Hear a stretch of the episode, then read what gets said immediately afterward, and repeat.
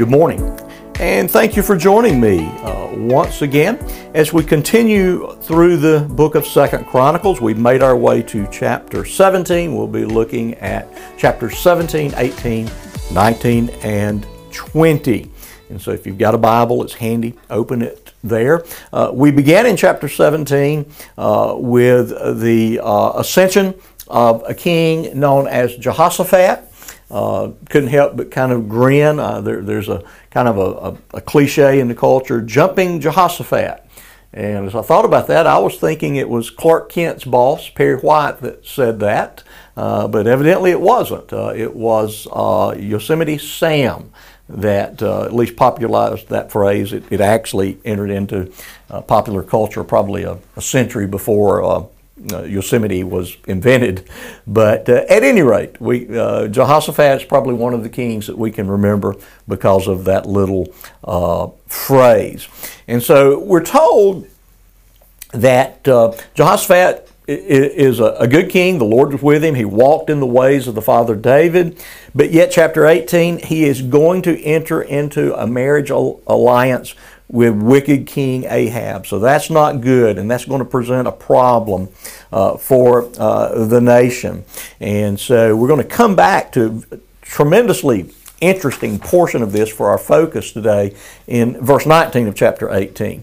And so uh, uh we see that uh, ultimately uh, Jehoshaphat will be brought to repentance. Uh, he is going to uh, once again uh, restore appropriate uh, worship there within the nation. He's going to call the people to repentance.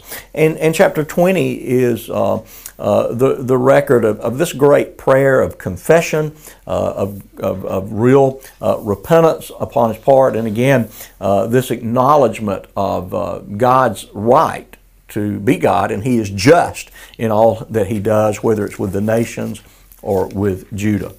Now, this interesting uh, section uh, has to do uh, with Ahab and again this alliance of Jehoshaphat and this business of uh, seeking the word of the of the prophets uh, in terms of uh, should they pursue particular courses in in battle. And uh, so uh, there's this dialogue going on, and we, we pick up in verse uh, 19 uh, something of uh, what's been uh, going on between the prophets and even in the corridors of heaven. Verse 19.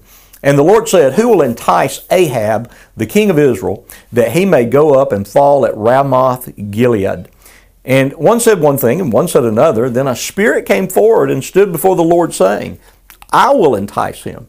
And the Lord said to him, By what means? And he said, I will go out and will be a lying spirit in the mouth of all of his prophets. And he said, You are to entice him, and you shall succeed. Go out and do so. Now, therefore, behold, uh, the Lord uh, has put a lying spirit in the mouth of these your prophets. The Lord has de- declared disaster concerning you. And so uh, we see that because of the wickedness of the king of Israel, namely Ahab, uh, that God is going to bring judgment on him, and He's going to bring it uh, through uh, the means of lying prophets. And that uh, uh, that God, in some sense, is behind this, and of course, it, it, it stretches us when we look at the character of God. God is not the author of evil, lying being an evil thing. He's not the author of that, but yet he can use the wickedness of men and their lying to bring about his ultimate ends. He is uh, holy and he is sovereign and he is uh, sovereign in his holiness to use and choose and to do uh, that which he uh, deems as wise uh, for his own purposes, namely uh, to bring judgment on this particular wicked king. And so uh, we have that uh, very enigmatic phrase and concept and reality of a lying spirit that is ultimately uh, sent from the Lord uh, to deceive the wicked king so that he will pursue the things that will come bring about his own death. And so while these are very difficult to get our minds around. Uh, it is the reality uh, that while we can never blame God for our own wickedness or the wickedness of anyone else, uh, we also know uh, that God is sovereign uh, e- even over the uh, evil of men, the evil plans, the evil thoughts, the evil words of men. And so, while that may not be the most uplifting thing I could tell you today, uh, I do find that uh, intriguing, and I find it one of the things that stretch us uh, uh a little bit. And so, I pray that this is a blessing to your day, and I will look forward to seeing you once again uh, tomorrow.